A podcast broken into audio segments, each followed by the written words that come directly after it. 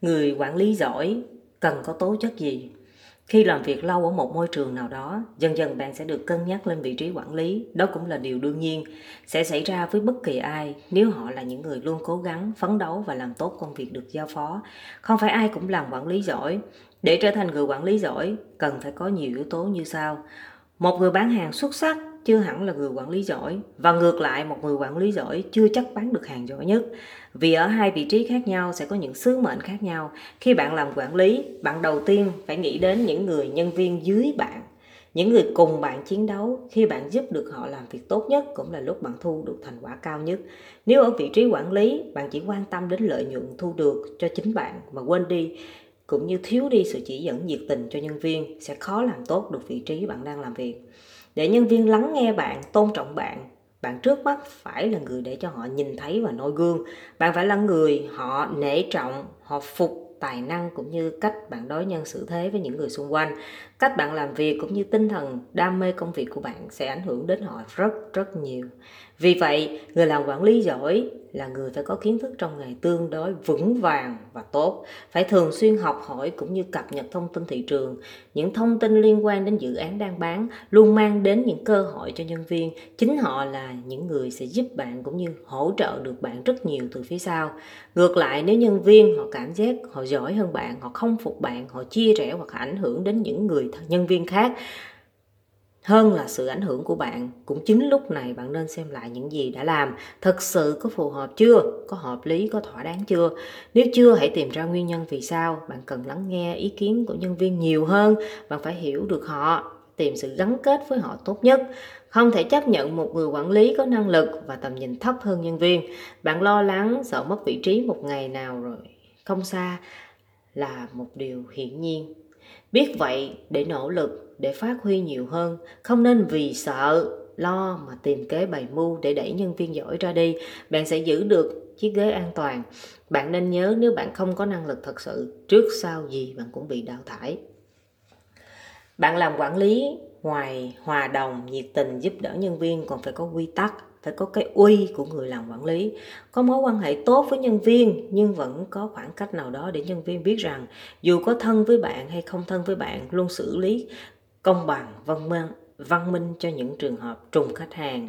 Ai bán trước được trước, ai bán sau được sau, công bằng rõ ràng về phí hoa hồng, vân vân. Cần phải có quy tắc để căn cứ vào đó và thực hiện, nếu sai phạm phải xử lý hẳn hoi. Tất cả những nhân viên nếu ai nghiêm túc làm việc, luôn hoàn thành tốt nhiệm vụ, phải động viên và càng cho họ nhiều cơ hội lớn hơn, thử thách lớn hơn. Những nhân viên có thái độ chưa nghiêm túc, làm việc hời hợt, bạn không có niềm tin ở họ nên đề xuất cho nghỉ việc. Còn không phải có cách cho họ thử thách lần cuối. Nếu vẫn còn như thế, bạn phải cho nghỉ là điều cần phải làm ngay và luôn. Làm quản lý phải giữ lời hứa, điều này cần phải nỗ lực thực hiện. Nếu dễ hứa thì sẽ dễ quên. Một lần bạn quên, giữ lời có thể bạn không để ý, nhưng người nhân viên họ để ý. Lần sau bạn tiếp tục hứa lèo, nhân viên càng giảm lòng tin vào bạn. Nên bạn đừng hứa điều gì nằm ngoài khả năng và một khi hứa phải nỗ lực thực hiện cho bằng được. Có thể kết quả không được như mong muốn, nhưng chính người nhân viên sẽ nhận ra ở bạn có tinh thần trách nhiệm cao. Họ sẽ quý trọng bạn và muốn cùng bạn làm việc lâu dài. Có thể ngoài kia có nhiều cơ hội tốt hơn nhưng họ vẫn ở lại vì lý do bạn quá tốt. Bạn cho họ được nhiều cơ hội để thử thách. Bạn giúp họ hoàn thiện được những kỹ năng trong nghề. Bạn cho họ thấy được một tương lai tốt đẹp hơn. Ngược lại, nếu nếu bạn thấy nhân viên làm việc với bạn không có nhiều cơ hội, nếu để họ bay nhảy bên ngoài sẽ tốt hơn. Cũng nên chấp cho họ đôi cánh để tự bay. Họ thành công, bạn cũng sẽ có nhiều cơ hội kết nối sau này. Không nên giữ nhân viên có tài mà không dùng được.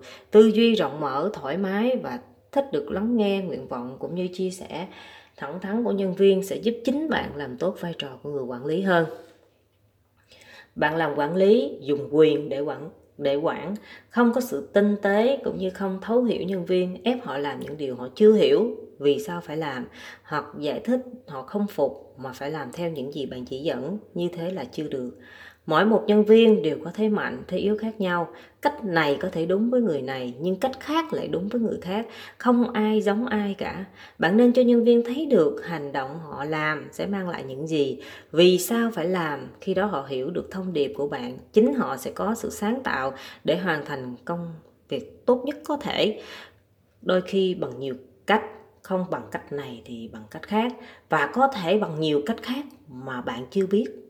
Tuy khác cách nhưng mang lại kết quả tốt nhất thì bạn cũng nên chấp nhận điều đó. Bạn hãy tận dụng sự sáng tạo của họ. Nhiều lúc từ nhân viên, bạn cũng được học hỏi từ họ rất nhiều những kiến thức hay và hữu ích. Việc bạn làm quản lý giỏi sẽ giúp cho bạn tích lũy được nhiều kinh nghiệm, bản thân cũng bớt đi cái tính ích kỷ, nhỏ nhặt, biết hợp tác chia sẻ cũng như lắng nghe nhiều hơn, biết cách tận dụng sức mạnh của tập thể. Đồng thời trong quá trình làm việc bạn sẽ tìm được nhiều người anh em, chiến hữu cùng yêu nghề, cùng đam mê và cùng nhau vượt qua thử thách. Nhìn chung giúp bạn củng cố cũng như xây dựng được thương hiệu cá nhân được nâng lên tầm cao mới, nhiều cơ hội để bạn thăng tiến hơn nữa trong sự nghiệp môi giới bất động sản. Cảm ơn các bạn đã lắng nghe. À, nếu như các bạn muốn à, đọc những à, tài liệu liên quan đến nghề môi giới bất động sản các bạn có thể liên hệ với Linh Kona để có thể mua được bốn quyển sách do Linh Kona viết về nghề môi giới bất động sản một trong những à, video hay là audio mình chia sẻ trên YouTube hay là chia sẻ trên đây các bạn đều nghe mình nói từ chính những suy nghĩ cũng như là những cái uh, trải nghiệm mà bản thân mình đã trải qua. À, cảm ơn các bạn đã lắng nghe.